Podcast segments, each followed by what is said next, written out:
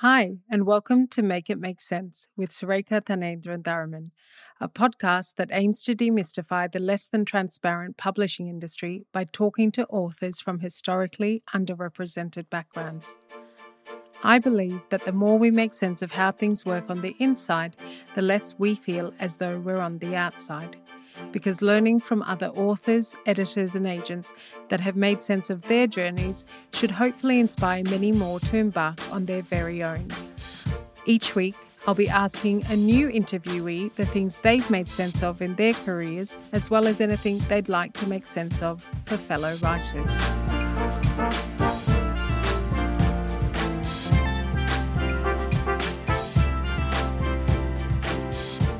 Today's episode features Amy Baxter, editor in chief and owner of Bad Form Review and assistant editor at Dialogue Books, and a few other Hachette imprints. Bad Form Review is a literary review magazine that is by and about Black, Asian, and racialised community writers that Amy started using £300 of her own money. We speak frankly about the abhorrent statistic she came across from a 2016 bookseller article that was the impetus for Bad Form Review, as well as the bittersweet nature behind the monumental growth of the magazine. Something that she says helps her keep striving for better. Amy is candid about her role as assistant editor and offers great advice for those wanting to enter the industry. She speaks about the realities of her role and how she recently came to acquire her first novel, The Dating Plan by Sara Desai for Dialogue Books. Amy is as wise as someone who has had to fail and deal with rejection countless times. She left me with a clearer understanding of what it takes to enact change in this industry and to truly make an impact, like she has, and will undoubtedly continue to do through Bad Form Review and whatever position she'll hold in this industry. Amy's one of those people you know has great things coming for her. I'm grateful for her sincerity as well as teaching me the importance of consistency in this game. I hope you take away as much as I did from this episode. Hi, Amy, and welcome to Make It Make Sense. Hello, thanks so much for having me. I'm so happy to be speaking with you today about your role as founder and editor in chief of Bad Form Review, but um, I'm also happy to speak to you about your role as assistant editor at Dialogue Books. Mm-hmm. Um, first, I wanted to start with the question I ask all our guests, which is what did you want to be when you were younger? Uh, firstly, well, thank you so much for having me. And I apologize, this is not the most exciting of, of answers, but I wanted to be a writer. Um, unfortunately, I learned at quite a young age that I'm not very good at writing. Um, so I've ended up in the alternative, which is editor in various forms. but that's interesting because I always, I think I'm all, I always come across people that say, you know, to be a writer, they always feel like they should have wanted to have that drive right from the start. Mm. And I, mm. I think that's not always the way that it is. And it's also interesting that you wanted to be a writer, but you kind of pivoted to be more within the industry. Is that something that now that you've been in the industry that's changed? Because I'm guessing you're reading a lot more books and right in the thick of it. Is it something that you feel you could dip back into? I think absolutely not. I think I'm just too insecure to be a writer, to be honest. Um, you know, sometimes I was I was actually thinking about this, um, thinking about coming to this, and you know, um, when we send edits back to a to a writer, sometimes we can say, "I want you to completely change the plot," or "I don't like this character. I don't enjoy them. I don't enjoy working with them." And writing is just so personal. I think for a lot of people, it's really a creative outlet. So then to have some editor walking up to you and be like, "You need to change all of this," I think it's rubbish. In not, I would never edit like that. Just so just to preface, but um, but essentially to to make you change things, I just don't think I could deal with it. I think I'd be mm. really personally upset quite often.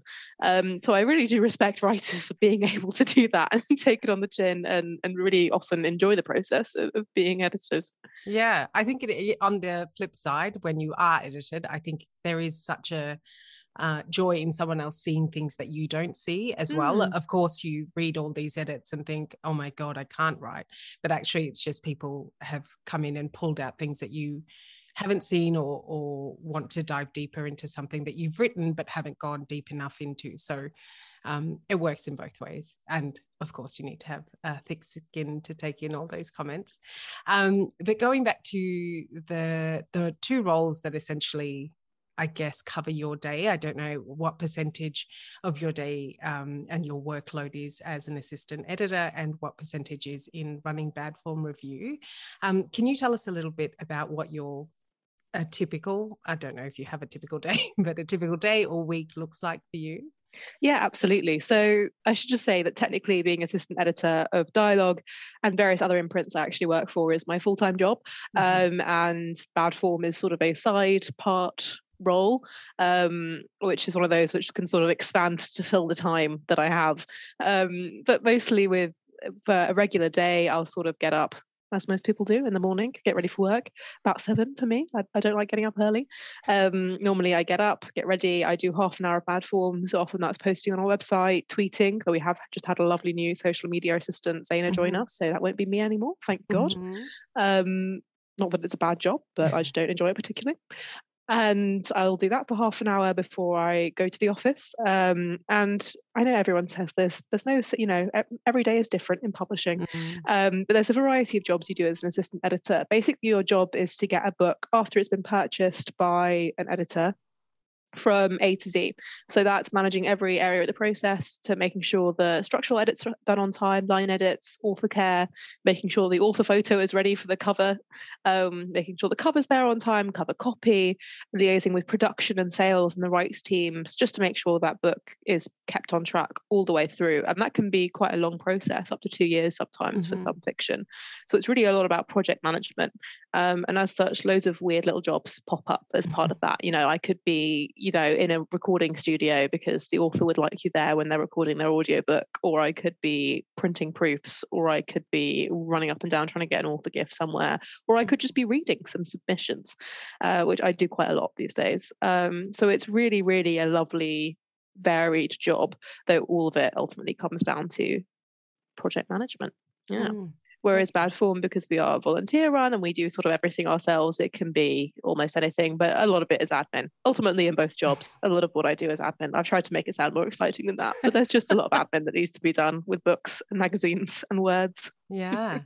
Okay, and um, in, in, you said that you work as an assistant editor at Dialogue and a couple of other imprints. How mm. how does your role stretch out over multiple imprints? So Little Brown, where I work, is a division of Hachette. So it's sort of a smaller company within Hachette, and then an imprint is again an even smaller company company within the division. We all work together, but different um, publishers and editors will work for different imprints.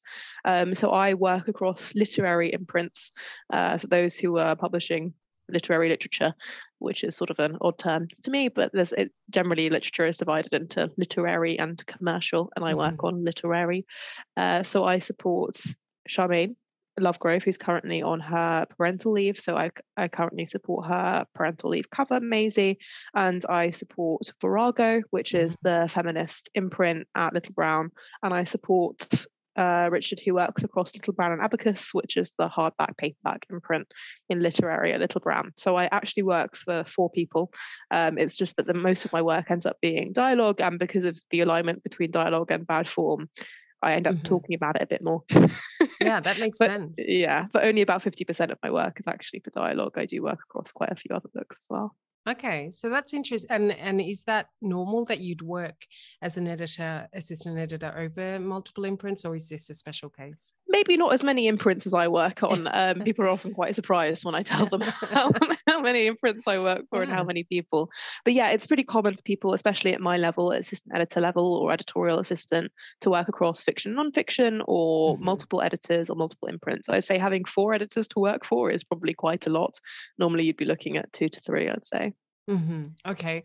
And just for, because I hope that this podcast is also listened to by writers, of course, but also mm. by people that are hoping to get into the industry. Can you kind of give us a, uh, just a general timeline of how you kind of what it looked like when you started, what the space of time is, because I, I know that you've recently acquired your first novel for dialogue is that right i have Yay. yes which is thank you super exciting i'm super excited it's great yeah it thank must you. be such a nice milestone and also just a nice thing to start on what was the you know um what was the the time from when you started in your role to where you are now Absolutely. So I actually started as a trainee on the Penguin Random House editorial traineeship for low socioeconomic and or racial mixed racialized background people. So I'm not quite sure what they're calling it at the moment, but that's what okay. it was called when I was there. Okay. Um, and I joined that straight out of university. I was 22.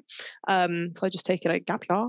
And that was in September 2019. So that was a six month course when I was on it. I would highly recommend it for anyone mm. who is not traditionally from a publishing background or doesn't really know how to get into it and is mm-hmm. considering, mm. you know, what should I do next? It's only six months of your life. And mm. I loved it and ended up staying.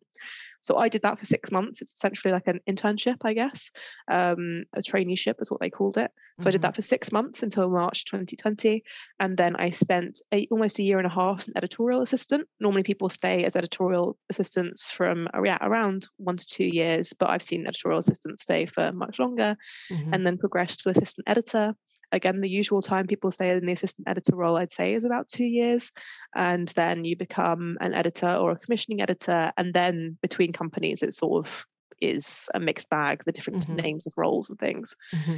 um, when you first acquire is actually quite different from place to place. I think it's pretty common to be in my position and not to have acquired until sort of so this is my two and a half years into publishing now. So that's pretty normal, I'd say. But some people I know were acquiring as editorial assistants sort of within mm. six months of starting.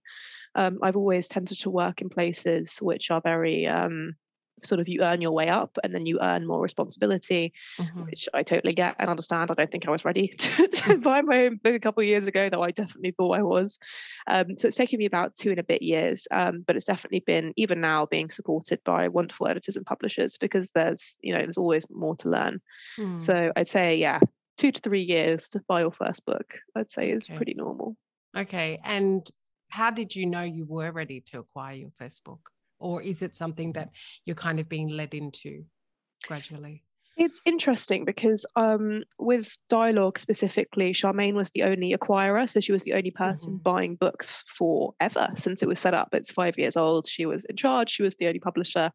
So when she went on parental leave, it sort of presented quite a different outlook mm. on what dialogue looks like. And she has been incredibly supportive and a mentor to me, even whilst on her parental leave. And for me, I sort of knew it was the time because I was just itching to get into something more than a second edit, which is what mm-hmm. I've really mm-hmm. been doing at the moment. I really wanted to edit my own book. Mm. And I came across this this book on on TikTok, uh, which is called The Dating Plan by Sara Desai. And I just loved it. And I went onto the Amazon page and I was shocked that no one was publishing it in the UK. I was like, this book's been out for a year. Like, why is and it's mm. huge on TikTok. Why mm. has no mm. one picked it up? Um, so I actually was speaking to Sharmaine on the phone and I said, Look, there's this book. I love it. Please, please, please, can we buy it? Um, and she said, Yeah, yeah, sure, take it to acquisitions. And I and then I asked, I was like, Can I take this as my own project? And she said, Yes. Uh, so it wasn't that someone told me one day, Oh, you're right. ready to acquire. It was more yeah. me just sort of being quite opportunistic. I mean, lots of ways. That's great. Yeah, it's interesting how you came across the book as well um, and how that uh, conversation occurred, because that's another thing that I don't think we all have a lot of transparency about is how books come to be bought and yeah. considered. Yeah. Yeah, definitely. I think I was really shocked when I first joined the industry how important agents were. I mm. didn't quite understand that, you know, that every every book pretty much that's bought is either an IP project where the editor goes out and approaches someone to write a book, or an agent comes with mm. a book idea, or an editor's spotted something that's being sold in another country and said, right, I'd like to do that myself. Um, so really, for most of the time, it's an agent who's involved in, in shopping those books around. And for writers, agents are really invaluable mm-hmm. um, because because just because it's someone there who's guiding you through the process, and also as an editor, you you know which agents' tastes mimic your own. So if mm-hmm. that agent emails you and it's like, I've got this book, you're going to pay attention because you like to mm-hmm. read the mm-hmm. same things and you're likely to work on projects together. So yeah, it is it is uh, I guess more structured than I thought it was coming into yeah. the industry, but I think it's not without reason in a lot of ways. Mm.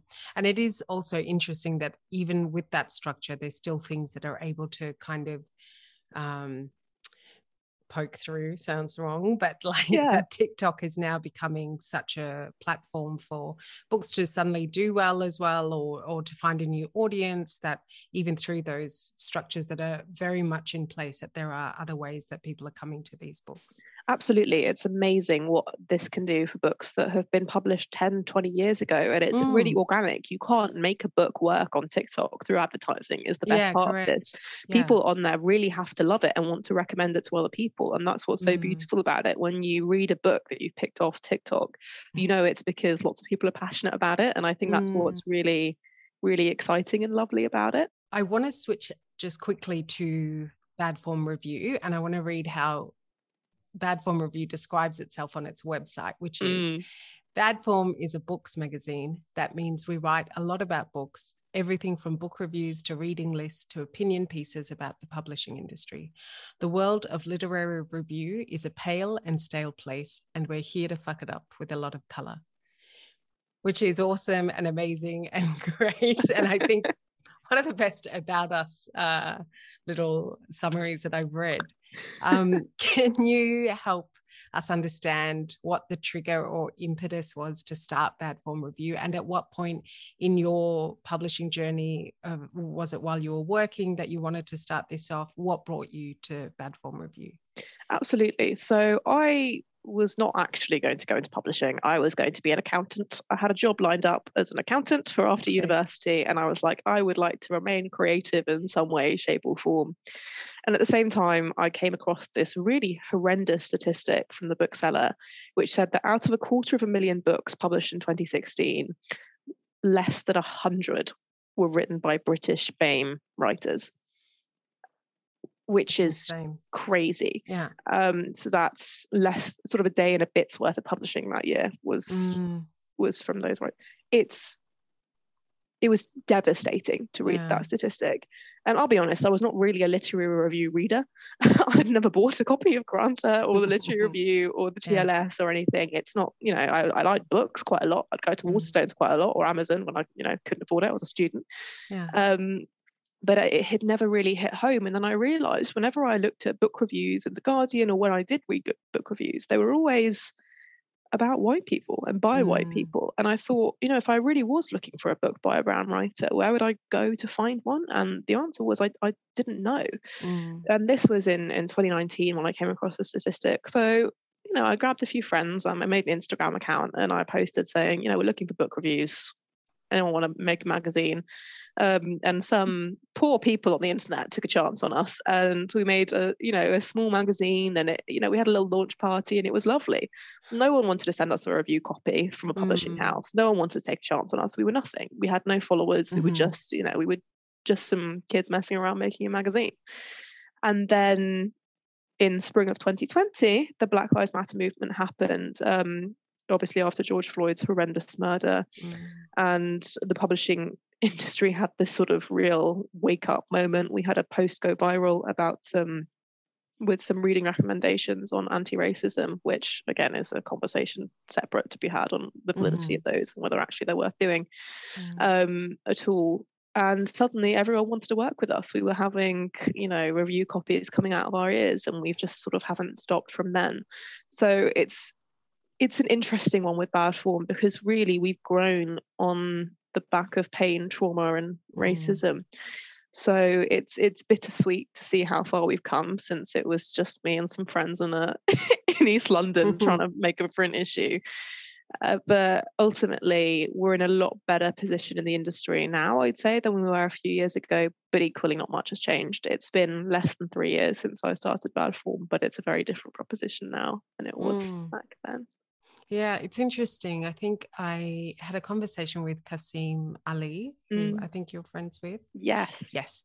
Um, and he had a kind of moment of imposter syndrome of, you know, the reason his book was bought, whether it was off the back of this movement that um, was triggered by uh, George Floyd and um, that tragic event. And it's true, I think a lot of things probably did change and uh, a lot of doors opened and a lot of um, I guess in our in our context, books were bought and stories and and bad form had a lot more of a bigger platform. Which how does that feel? Because I think that is such a conversation in terms of. Um, it is at times it can feel to, like a sense of tokenism, but also you want to ride that wave in that moment because it is important that people do have access and have these Mm. platforms and have these books. So so be it that it is from something, you know, an event that triggered worldwide outrage and interest. Um, but how does that feel for you? Is it I guess bittersweet is a great way to describe it, but is it something that you just take on and and keep on and and use what opportunities came from that? Yeah, absolutely. I mean, within three weeks of that post going viral, I was able to organize a Young Writers Award and get the mm. winner uh, meeting with an agent, an author, and a publisher, which three weeks earlier wouldn't have been possible because I just didn't have mm. the contacts to do that. So, wherever possible, we have tried to we as a team, and now there's quite a few of us of, of, lovely volunteer women who really work hard on this. We we have tried to use the platform that we've been given and grown to help others. And the fact that I think we're still here and still doing it and still pushing the same message, I hope makes clear that it wasn't opportunistic or, mm-hmm. or trying to capitalize on on something which is really horrendous and horrible and traumatic. Um, but we're still here we're still doing the work the work still mm. needs to be done unfortunately yeah, you know as yeah. much as did change as much didn't so it is bittersweet yeah. to remember how we were able to grow so quickly that year but actually most of our growth really came in the last year mm-hmm. where we were sort of be able to push beyond the immediate circle of publishing and out to the wider public mm. so i think the way that we move past that being bittersweet is to keep on working and keep on striving for change and for better and yeah keep on going yeah i mean what you've done as well is what like you've said widen your platform and i think what you struggled with earlier is something i always struggled with in that i didn't always see um, books from writers of color on book lists or mm. award lists or short lists and uh, it definitely has changed not enough but it has changed but bad form review often does put out um, really good reading lists and mm. reviews and that that i think does a lot even if it's just that you you have that as a post that you scroll by on twitter or instagram it does make a difference because it does make you feel that it isn't a hundred books in 2016 that statistic it makes yeah. you feel like there is change and if you're a writer it does make you feel like there's a purpose for you trying to sit down and write something that you feel is of worth because it, it is being bought and it is being read. Um, so I think it is really important what you're doing. And you're right, there's so much still more to do, but it's great yeah. that Bad Form is doing so well and doing so much and getting voices out there for authors that sometimes aren't given the same. I think, I mean, this is a very big assumption, but same level of marketing, same level of um, yeah yeah thank i mean thank you i really appreciate it and i'm glad it does hopefully inspire writers that there are people out mm. here who care and will read and will listen but yeah totally uh, authors of color are not getting the same levels of marketing and publicity you know you can't use the same methods you, you know mm. publishers claiming to want to you know spread out into new communities and and publish for someone else but they're not they're still publishing writers of color into the same market they always have and then are being shocked that that the traditional book market isn't buying these books. Mm-hmm. It, you know, you can't keep doing the same thing and expecting different, better results. I'll be honest, what really scares me more than anything is that now we're reaching the end. By the end of this year, we'll have reached the end of sort of the first wave of book buys, especially by Black authors in, in 2020, because the lifespan of the book is usually year, year for nonfiction, two years for fiction. By the end of this year, most of the debuts will have come and gone. Mm-hmm. I don't know about you, but I haven't seen many debut bestsellers this mm-hmm. year, last year by authors of color. There've been a few that have mm. broken through, which is amazing, yeah. and I'm yeah. so happy for them. But so many of them have not. Mm-hmm. They've got these massive advances attached to them, which is really good for them. They're happy for yeah. them. But then, how do you get your next book deal? Mm. Is that is their second book, if it was a two book deal, is it going to be published with the same gusto if it didn't work the first time? Mm-hmm. I am worried about the authors that were bought, under published and who are trying to get new book deals. That is who I am concerned about. Mm. Because I'll be honest, white authors are allowed to have a miss. They are allowed to have a mediocre book. Writers of color, you've not delivered, well, too late. This is me obviously speculating from mm. a bad bad form mm. hat on. Re, you know, that's really my concern. It is not what I want in any way, shape, or form. I want people to have long, lengthy careers as writers. Mm-hmm. And yeah, it's very normal across the board and for white authors as well to have a huge advance on their debut and then have it cut for the next book because, you know, mm-hmm. these things aren't sustainable. You can't make mm. that six figures every time you publish a book. But that is what I'm worried about is the longevity of this change and what this market's going to look like in 2024 and 2025. I'm mm. hoping we see that sustained change, but I'm concerned we'll see so many names just come and go yeah. because the market is oversaturated and not directed properly.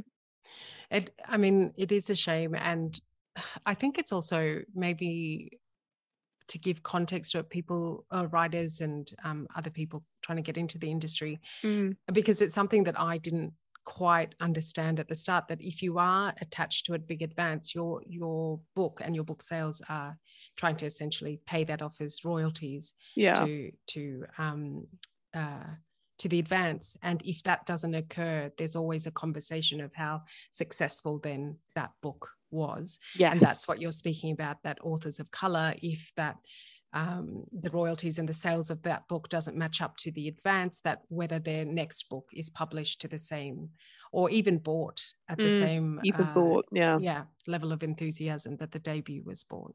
Is there, I mean, that sounds like something structural and um, something divisive in that sense. Is there something that can be done to start to fix or to lessen the pressure, or it is just something structural that this is it's such a big question. I wish I had a proper answer for you. Yeah, that's you know, a big it, yeah. Not it, you, you no, don't have to answer that at all. Actually, you can no, just say I, think, I, don't know.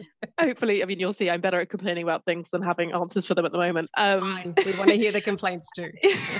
I think ultimately it is easier to break a debut than it is someone who's had two smaller books, and that's not just a writer of color specific thing. It's just mm. true in general. I mean, we look at Bernardine Evaristo, and yes, it was her like what eighth yeah. book that won the Booker, but it was eight books of incredible publishing by Hamish mm. Hamilton. Like Simon Prosser is an incredible publisher. His list is beautiful. Mm-hmm. Um, and yes, it did take a while for her to get that book that won the Booker and won her all the recognition, but her publisher supported her through it and was able mm-hmm. to say, We will keep you on, we will keep going with, yes, and Blonde Roots did quite well, but never really reached that bestseller success that she sees now and deserves now. So it is possible to keep that going. But mm. you know, mm. publishers are businesses. Yeah. If your P and L with an author is consistently looking bad, why would you keep them when there's mm-hmm. so many exciting young writers of color that you mm-hmm. could maybe help, or not necessarily young, but new new voices? Mm-hmm. Is it right to deny them a chance because you made an mm. earlier commitment to another writer who hasn't turned out to sell well? Like, I don't know what the right answer is here. A publisher can only publish so many books well. We only have mm. capacity to do that.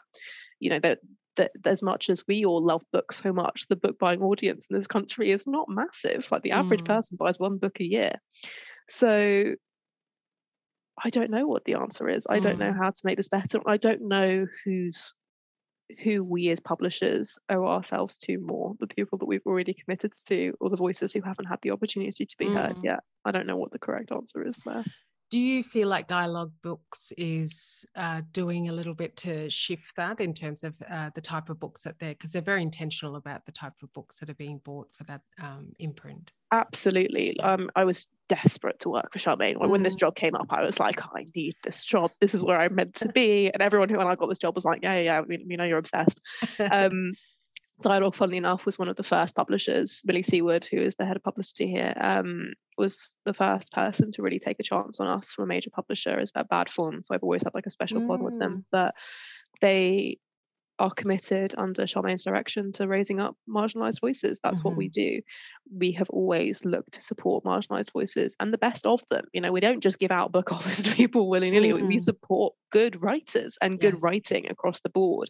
And that is ultimately all you could ever want to do in, in a publishing house to be i think in my personal opinion is to be mm-hmm. offering those opportunities where we can and it's wonderful because not everyone is 18 who we sign at dialogue you know not everyone is young new isn't mm-hmm. necessarily young people can be much older and well into other careers and still have new voices and new things to say so that's what i love about dialogue and i think yes we are redressing change in our own small way but there are other imprints doing it too you've got mm. Merky Books mm. which does amazing work amazing amazing work um, and then we've got june sarpong's new imprint they're popping up all over the place so i'm really hoping mm. that although we are separate separating ourselves in order to make that change happen ultimately places like dialogue and Merky will become redundant because everyone mm. else is supporting marginalized authors so much that it doesn't make sense to way. have a separate place to have yeah no. talking about numbers and the statistic that you gave us that you found in 20 in 2019 but the statistic from 2016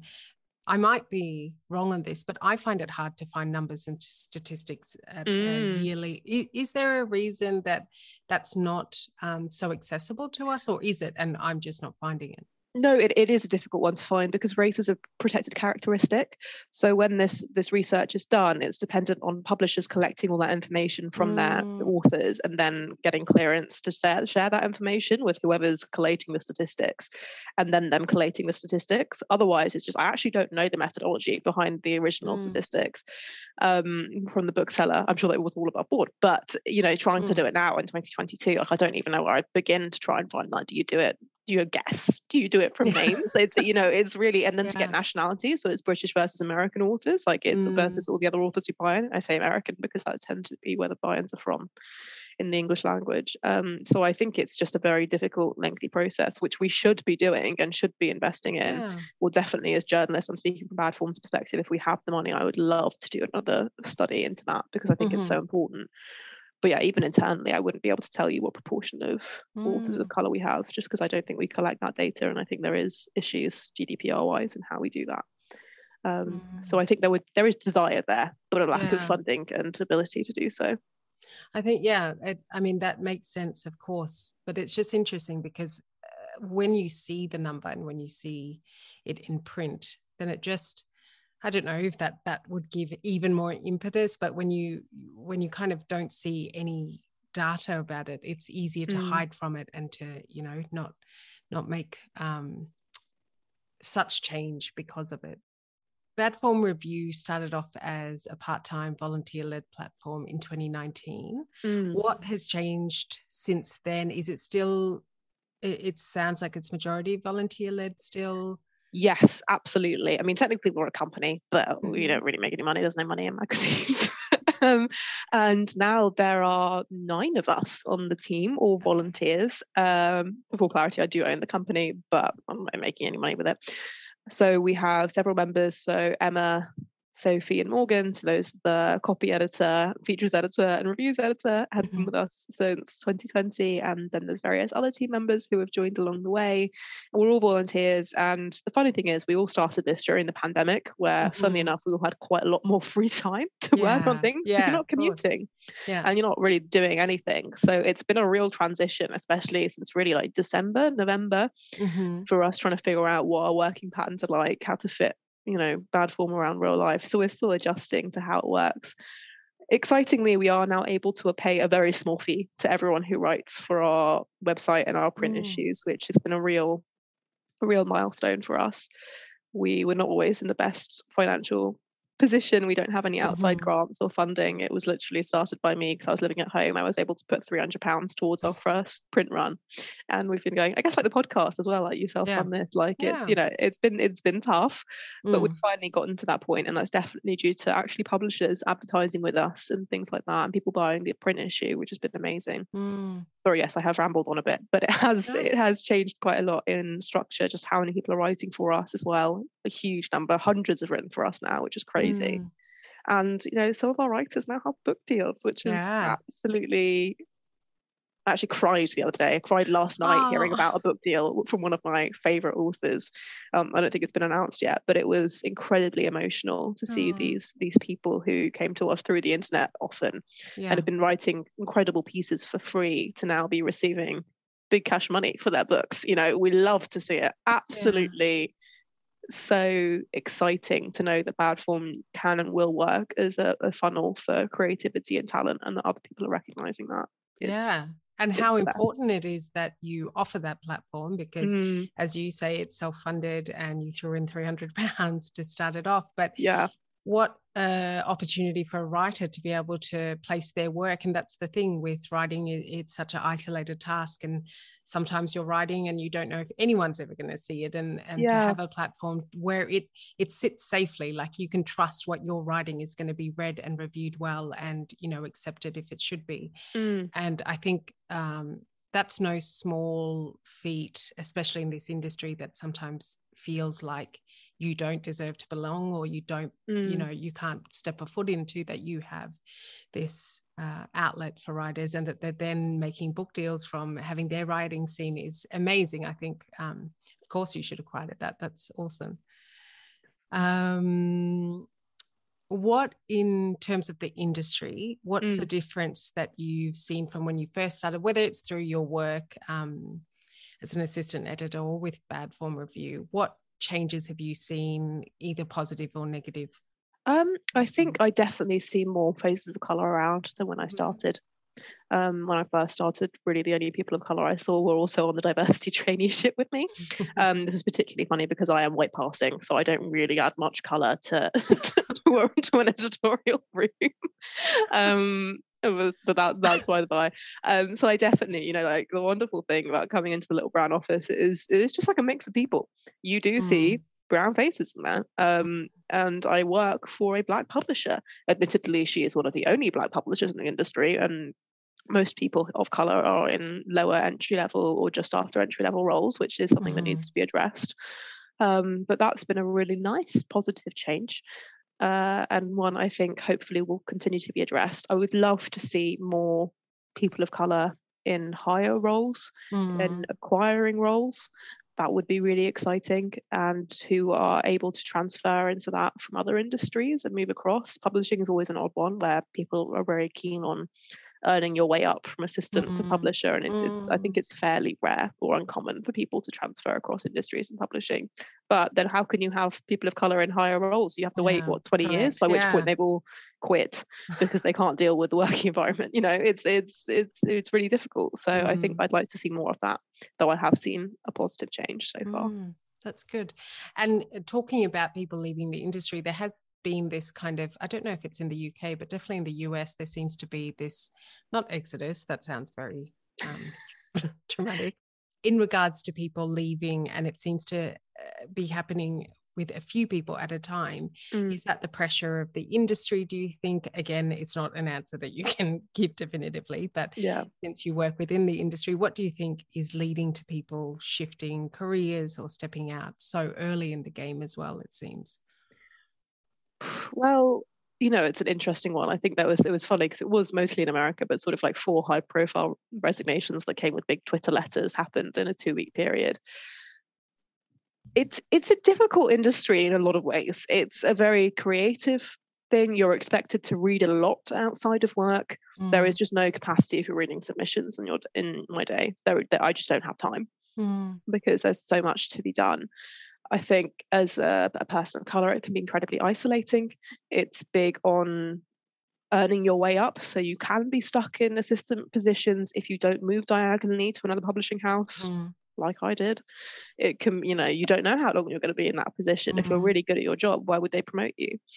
Um, there's a lot of people who want to work there. I think one thing that gets thrown around a lot in every office I've worked at is that Devil Wears Prada line that a thousand girls girls would kill for your job.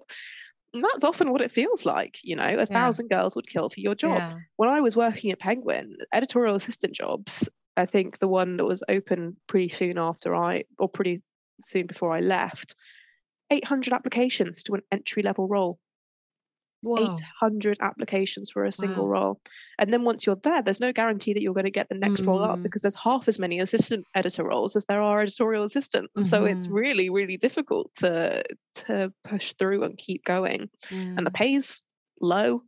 the pay is really low. mhm. And, there is so much work you have to do out of hours. But there are so many benefits. You know, I get a lot of free books. It, a lot of jobs are difficult. It's not just like publishing is uniquely difficult. I couldn't imagine working in investment banking and working Yeah. until like 11 o'clock at night or law or something. Mhm. So I think, yeah, I think people are being more public about their resignations, but I don't think these issues with publishing are new. I think they just become Mm. more heightened as people are transferring back to the office and are being expected to do the same amount of work as they were. I think that's what I understood from these American resignations as they Mhm. were when they were working from home and didn't have to commute or like so have social Mm. lives. So I think that came across quite clearly in their resignation letters. Um, I think another part of it is also people trying to, as you say, there's so much that needs to be done outside of the job. So reading books as well Mm. as um, do, doing multiple things within that role as well that essentially mean that you're not focused on just one you have to keep uh, changing hats essentially mm. to do different um, things for your authors and your titles how do you yourself because you are in an assistant editor role but bad form review i assume takes up quite a lot of time and also you're always you always seem to be you know sending out um, tweets or bad form seems to be sending out tweets looking for books to be putting onto you know mm. review lists or to be sending out for competitions which is so great because it means you're getting those books into readers hands um, how do you keep yourself sane and healthy and um, mindful of not burning out in your industry i think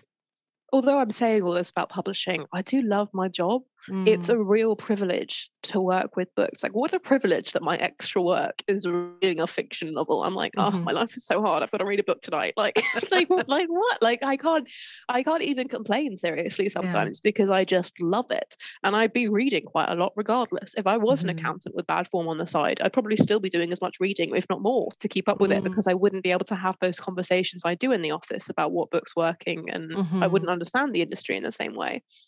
So in some respects, I probably do less work than I would if I was in another industry trying to make the same change.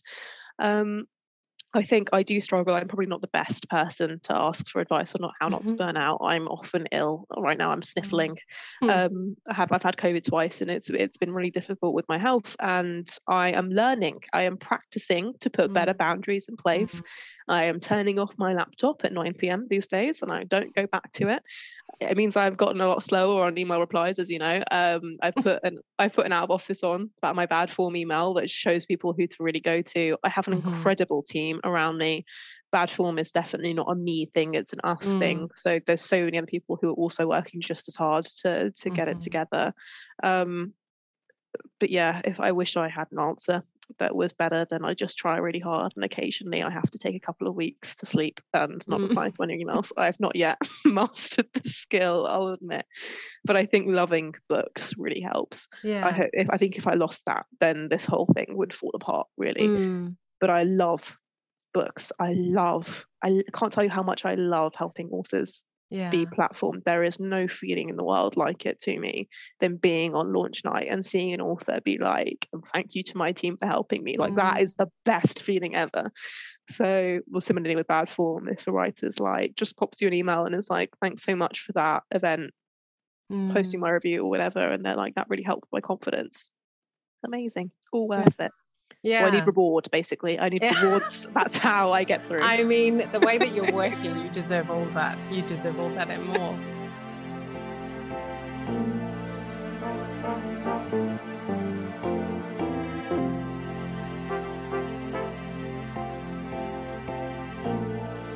Let's move on to the three things that you want to help make sense of, mm. two that you learned uh, on your journey, and the third is something you'd like to make sense of for fellow writers or for publishing hopefuls.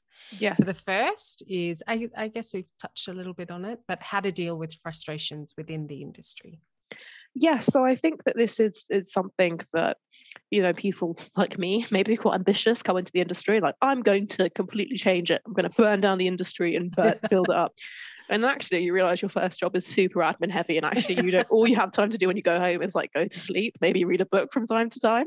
Yeah. um so I think when you it must be the same with the podcast, but when you have mm. ambitions to change and then suddenly you're in an industry where everything takes two years to publish and actually everyone's yeah. been in their roles for 30 yes. years in senior positions, it can be incredibly frustrating. You're like, I'm here, I want to make change. Mm. Why isn't this happening? And I think the realization that you have to be that everything takes time is one thing, yes. But actually, the most powerful change is made by consistency. I think mm. One of the reasons bad form has succeeded and carried on, and some other zines or motives or whatever sort of have fallen by the wayside over the years is that we've just sort of stuck at it and that's how we've made mm. change we've just always been there every time a mistake is made by the publishing industry we are there to tell them that it's wrong that something needs to change um, so i think the main way I'd say to deal with frustrations is to have faith in yourself mm-hmm. that this will take time Rome wasn't built overnight, that Mm. you will manage it eventually and just keep that in mind. Yes, it's important to have, you know, uh, perspective that things should be happening faster. I totally agree. Um, but you don't have to fix everything by yourself or overnight. There are other Mhm. people who have been doing things for years, well before bad form existed, that we need to partner with and help and move on because you're Mm. always following in someone else's footsteps who's worked for a lot longer than you. Mhm. Um, so appreciate the frustrations, but it's okay. Your time will come. The change will Mm. happen. Mm. I think that's really wise as well. That the key is consistency, because I think that's Mm. true of a lot in this industry. Writers, whether you're working within the industry, that it is about consistency because there's so many walls that you're going to come across. There's so many rejections you're going to come across. Mm. And the one thing that is true is that even if you, you know, need to be frustrated, you need to scream about something that's uh, seems unfair or whatever it is, or there's a rejection that uh, at some point you do need to, if you want to, to enact that change, is to pick yourself up and to consistently go back at it at what you're trying to do. Mm. Um, and I guess it's also that's also part of the reason why it's important for you not to burn out, so you know, you Yeah. can continue to be consistent and be that Absolutely. force of change wherever you can. Is that something that's important within your team as well in bad form to um, make sure that you have a sense of mindfulness and um, uh, awareness of that frustration and to not let that overwhelm? I think absolutely. I think we all went through a phase sort of last summer where we, we were all, you know, I was new to setting up a business. I didn't know how to make sure people were taking breaks properly. And it's very difficult when you don't have Mhm. structured hours. It's not just flexible Mm. working, it's great. People are emailing us in their nine to five and we're having to respond in the evening. So you don't really ever get the chance to turn off if you're also Mhm. working your nine to five. And you know, you're doing all this work and nothing seems to be making a difference. The books still aren't selling, the you know, the writers still aren't getting book deals. Mm. Um, so it's definitely something that we have been learning to deal with and, and learning to get better with. And I think it's funny because I've gotten to the point, me personally, where people are like, oh, you've made such great change and like all this stuff is happening. And it's like, yeah, but how many times have we failed? How Mm. many times have I not done something? How many times has stuff been swept over? Mhm. It's, you know, the the failures well outweigh the the Yeah. wins Yeah. so far anyway. Um, so I think it is, yeah, definitely something that we deal with as a team, but we are getting better also understanding that at the end of the day, it's just books, not heart Mm. surgery. You know, we're not like out here saving lives. We're just making Mm. books better. So I think keeping Mm. that perspective when you're a writer or in publishing is really important. That really there are a multitude of things that need to change in this world, and books is only one small aspect of it. Yeah, true. Um, but I'm a big believer in people, then again, people finding their lane of what they're going to change and what they're going to make happen in this life and really sticking to it. And I've chosen Mm. books. So, you know, that's why it's so important to me and so important for people who share Yeah. those frustrations. Well, lucky for us that you chose books because I'm definitely definitely making that change. And if you're being consistent with it, I'm I'm pretty safe that uh, there will be change. Um, your second thing that you'd like to make sense of, these are your words, not mine, but how to deal with feeling impotent to make change. And I know these sound quite similar and they are very, very linked. Um, but yeah, I couldn't think of any other. Unable to probably. No, it's great. I think it's a really one. important one. Yeah. um that you know that even if you wanted to that your changes suggestions methodology is not being listened to or respected and if your opinions and your experience is not being respected how can you really make change so it's more than just frustration you just feel like your hands are tied because you're not in the Mm. situation you may not even be in the industry yet and you want to help it Mm. um, or you're on parallel to the industry, or you're very in a very low role, entry level role in the industry, or you're in marketing publicity and not in editorial, so you feel like you can't make that change. There's lots of reasons why someone can feel impotent, especially, and obviously this coincides with entry level jobs because that's where I basically am still. Mhm. Um, and I'd say that change needs to happen inside the industry, yes, but there's only so much that can be done in existing structures, and that Mhm. we need to ultimately build our own. And that's what bad form is. That's us creating our own space. And bad form is really a collective of, of lots of people making their own space for themselves. So I think feeling impotent to make changes, yes, it's totally understandable. But there's only so much you can expect to make change with if you're an assistant who's Mm. mainly there to do admin or you're not even in the industry yet. I'd say the way to deal with feeling impotent is to go make a space where you can make change. And change doesn't have to be grand and massive. You can help one person and that's enough. You can share your Mhm. expertise with one person. You can set up an Instagram account where you share statistics in a way that's digestible for other people. That's helping. Mm. You, you have to make these channels for yourself. They won't just open up overnight or without you trying. If you feel impotent, find another way around. I'd say. It's so why are you so wise? I. I wish it was wise and not just me. I have failed a lot of times, and now I'm trying to make sure other Ah, people that's don't. why you're so wise. um, i- i- does it also come from you trying to have changed something within your role and seeing that that didn't work, and then that's how you went out to bad form, or Mm, I think it's. This is going to sound very, very of myself, but I think I have quite a weird role where internally I'm just an assistant editor. Like it's really Mm. amazing that I've been able to acquire, but I am basically admin support for a lot of people. I'm a Mm. project manager, and then in my spare time, I'm also operating in the in the same industry, but I'm a lot more respected, um, just because you know I, I'm seen to have a lot more power. Mm, So it's it for a, at the beginning, especially. I was like, I couldn't deal. The same people who were emailing me in my spare time to ask me for things and ask me to consult on projects and ask for help are the same people getting me to photocopy stuff.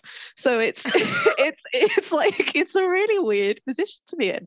And at first, I was really frustrated. I was like, why do people respect me? And I was like, they do respect me. They respect Yeah. me as an assistant. They have hired me to do a job, and they think I'm good at that job. and you're They doing that job, yes, And I'm doing that job well yes, and that's what the job is and that's entirely separate to me doing bad form on the side and it should be separate you know i Mhm. even try and use a separate name i use my middle name when i'm doing bad form stuff it hasn't really worked because now i work Oh, who know me through bad form yeah my name is just amy baxter but i, I tried to set up amy may to be bad form Amy. Oh, it hasn't worked um and you should have gone with bad form, Amy. Yeah. made it more clear. Um, it hasn't worked. All my bookseller articles are tagged with a different name, and it's it's, it's hard when new people join who, like companies who know me. uh, They're like, Amy Yeah. May. I'm like, that's not my name. I'm sorry. um, yeah, that's quite funny. But yeah, I'd I'd say it, it does come from experience, learning to take myself down a peg or two. It wasn't that important. I was an assistant and I needed to get it together. So yes, that was why I was feeling impotent because I had a sense of superiority that I did not did not need to have. The third thing that you wanted to make sense of for fellow writers and or publishing hopefuls was how to deal with rejection which is one i think I'm, i would be happy to talk about everyone about this because this Mm. is one of the things that is so important in order to have a i think longevity in this industry Yeah. I think Um, so. And I know you've spoken to other people about this as Mhm, well. I know it's like mhm. not new, but I think it's so hard in a creative industry, especially as a writer or as someone who's trying to get into publishing. You invest so much of yourself. I guess this is kind of full circle to what we were talking about in the beginning. You invest so much of yourself when you're in a creative industry mm, that when you are rejected, it really feels personal um, Mhm. more than I think other jobs because you're like, wow, do they not like me? Do they not like my viewpoint? And the answer is they may not. You know, you may be rejected because they don't like you. They don't like what you've written. they don't like your viewpoint. They're not interested in Mhm. it. But that's because there is perhaps objectively good back, good writing and bad writing. But I'd say that's about as far as it goes. Everything else is taste level when it comes to writers. And similarly with editorial assistants and entry level roles, often they're not looking for someone who shares like the exact same taste as them. They're looking for Mhm. someone with an interest in the books they publish and who's really good at admin or really good at a specific type of support that they're missing out. That doesn't mean that your taste as a reader or as a publisher is bad or wrong. It just means it's not quite right. mhm, And I had, I always tell the story because I think it's important to hear. I had applied to every publishing uh, internship that I thought I could um, in in my second year of university and I got rejected straight away. Like for Penguin, there were like traffic light systems on these three questions you couldn't send a CV. And I got straight reds. I didn't Oh. even like get an amber. I think maybe I got one amber. mhm, And so by the time it got- to the next year, I'd already got secured a place on accounting, like I mentioned earlier. And I only applied for my eventual job on the traineeship the day it closed because I met Simon Prosser, who's Bernardine Evaristo's Mm. publisher. And he was so passionate about his job. And I was trying to talk to him about bad form, basically, because I was going to do that regardless. wow.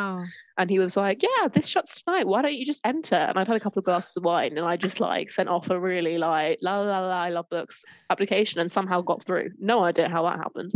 Um but even what i mean is, is that i was direct rejected before i got in the same place and then managed mm. to get an even more selective traineeship afterwards. And then my six months at Penguin were up, and I was like, it'll be easy to get an entry level role. I've got six months at Penguin. No, it was not. Mm. Um, I must have applied to 40 jobs and heard back from three, and these are all wow. big publishers, small publishers. And I ended up staying right where I was. I got like I think I got two job offers in the end where I was and another division of Penguin. But part of that is because when you're internal at Penguin, they have to give you at least feedback, if not an interview. So if you're a trainee. Mm-hmm. So even then, with Penguin experience, I was rejected from multiple entry level roles, which technically wow. you need no experience for. Yeah. It is so disheartening and it's so mm. easy to take it personally. And it is on some levels, but ultimately should that matter to you? Not particularly. All you can do is learn and move on. And every, I know the story about J.K. Rowling being rejected by so many publishers and by so many agents is a really common one that gets told, but I'd be shocked if there weren't if I'd be more shocked hearing from an author who was accepted by the first agent mm. and the first publisher to read their mm-hmm. book. I would be shocked if that's ever happened to anyone ever. Mm-hmm. It's far more common for people to have multiple rejections, learn from them, improve, and then get them getting an agent and then getting published, and similarly getting a job in publishing. You need to learn how to do it. it makes you grow as a person, and that's how that's maturity. Every adult mm. needs to mm. learn how to deal with that. But it's just that it feels more personal because it's a lot more creative. Mm. Was a very long answer. no, it's a great answer. It um, is there something that you can offer in terms of people that are trying to break into the industry? And I guess from an outsider perspective, it's also an industry where you feel like you don't see, especially from people from marginalized backgrounds, you don't see a lot of um, representation in senior roles. Mm. Is there advice that you can give in terms of how best to prepare or, um, yeah, what best to do? I think it's quite a tough one. I think for preparing for editorial application specifically, I think from entry level roles, for me, I have like a quadrant of what I think that most publishers are looking for, and people have found this helpful. So I'm going to repeat it now. Mm-hmm. Um, they are looking for admin first and foremost. This is the most important part of your application. I've always found when I was applying for editorial assistant roles that people were most interested not in my penguin experience, but in my experience as a receptionist. Mm. Because the fact that I could pick up the phone mm. and deal with the public and just deal with people and organize things was super valuable to anyone doing an mm-hmm. admin role. So admin is one. Reading that you like the book, the books that they publish. Please don't lie about this. If you, if you are applying, go look up the books and read the first few pages on Amazon on that sort of mm. like see more inside this book. You don't have to buy mm. it, you can't mm. afford it. Just read the first few pages so you can say something genuine you like about the books that they publish. Mm-hmm. Writing, it's so important when you write your cover letter that you spell check and proofread mm. and really look at it properly. If they've got 700 applications for a job, a super easy way to get through a bunch of people is that a spelling mistake or a grammar mm. mistake, you're gone. And creativity. I think is the fourth thing they're looking for. This doesn't need to be like you paint portraits in your spare time. Um, it could it's just that little like extra bit of pizzazz which shows that you're not just all admin and reading books. It could be that you have a bookstagram, or it could mm-hmm. be that you like running. You know, there's it, mm. you just mm. need like something a little bit extra. But that is by far the least important thing you need to work in editorial. I'd say. Mm. Um, no one cares about bad form when I apply for jobs not even slightly. Um, you know, uh, to be fair, I've not applied for a while, so maybe it looks yeah. slightly different now. Yeah, but it's just not sure. important. Yeah, how well I can do the job is mm-hmm. the fact that I re- I'm really well read. I know how to formulate sentences in a proper way. I'm quite good project management, and I'm super good at admin. Mm-hmm. That's way more important than bad form. So I'd say that really, really focus on the skills mm. that they are looking for, and not what you think an editor should be, mm. um, because ultimately it's a job for a capitalist institution, and I think mm. that's where people that's why that's how it also becomes easier to deal with rejection because you see it as a job rather than a creative mm-hmm. outlet. Although yeah. it can be both. Okay interesting. And uh, the last thing i wanted to ask you was what is your favorite thing to fold for you? What is your favorite thing about being uh, the editor-in-chief of bad form review? And what is your favorite thing about working as an assistant editor I think my favorite thing about being editor in chief of Bad Form is seeing articles in the print issue that I really had nothing to do with, that I Mm, didn't commission or edit or do anything except like design up and then see it in print. And that makes me so happy because it's mhm, just a sign of like how much we've grown and how much how many interesting people have interesting things to say and how great the mm, team is that i think often is like a sign of like wow this is like really something that's grown way mhm, beyond me and my laptop um but also just like meeting authors who are like thanks for reviewing my book that's always nice. Mhm, um and then dialogue books i think I've just started seeing now, I'm almost a year in, books from right at the beginning to sort of being their first mm, draft, being published. And I think, yeah, the best feeling is when an author is like, really appreciate you helping. Here's a real book that mm, we have made and that you have contributed to the helping of. Um, in dialogue, it's really cool. At the back, in the last page, there's like a credits page mhm. where like everyone who's Yes, like I've in a team noticed is that. involved. Yeah. So as many people as can be. There's like an infinite number of people ultimately who are Yeah. involved in the making of the book. Um, but like my name in the back of a book, so cool, That very is very cool. Yeah. Um, yeah, and that was exciting when it happened for the first time on the bad form side as well, we were credited as Mm. like press at the beginning of a book, and it was Burnt Sugar by Avni Doshi, which is an unreal book that was Oh, wow. shortlisted for the Booker, so that was really cool. Wow. Um, but yeah, I'd say the seeing stuff in real life in your hands beyond Yeah. like a in on the page is the best thing ever on both That's sides. so nice. It's yeah, tangible, and uh, you can see what you're doing and the impact of what you've um, built. I guess that's yeah. It's uh, very nice. Um, is there anything else you wanted to touch on that we haven't kind of talked about? And we've done a really good job. You've done a really good job, I should say. No, these are great questions. Um, I think I think I've covered everything. She Yeah. says nervously. Yeah. Um, yeah. Uh, I think no. I think to be fair, I'd probably emphasise that I have been really negative in places about publishing and the publishing industry, and I don't want to take any of that back at all. I I, I stand by what I say, yeah. but ultimately, I do also enjoy my job, and you have to reconcile both. I Mm, think that it's not an industry for everyone, and that's okay. yeah. um but yeah it has its its highs and its lows and i'm still here and still enjoying working in it so i think take everything i say with a pinch of salt you should form your own opinions yes and i also think it i mean it is important to hear the criticism of it because it seems to be an industry that for whatever reason doesn't have much transparency even so Mm. you know far on um and so when you're criticizing it's not that you're it's not from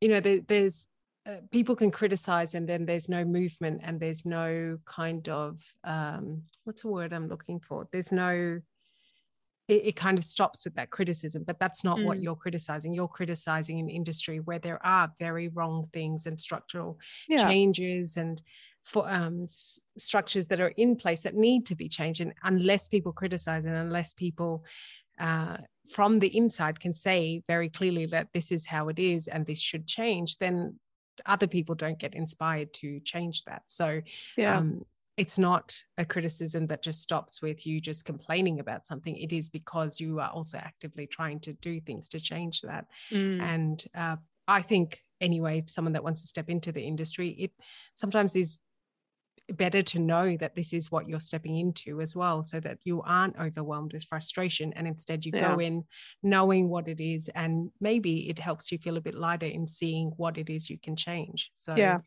Um it's so obvious you love your job you love bad form review because the, things Yeah. like this are labors of love and it takes your time all of you know it takes your spare time it takes it's it's you're not getting paid for it so um, it's very clear that you love what you do and so I, I i thank you for coming on and for speaking so um, honestly about everything and uh, i think we'll have to, i'm 100% sure we'll have you on again because there's much Thank more to talk about. Yes thank you so much for having me. This has been such an interesting conversation. I've really enjoyed it and i really do enjoy listening to the podcast so i look forward to listening to future episodes as well If you enjoyed this episode of Make It Make Sense with Sarika Thanendra Tharaman, I would love if you would rate, review, or subscribe to the podcast to help others find it on Apple Podcasts or wherever you listen to Make It Make Sense.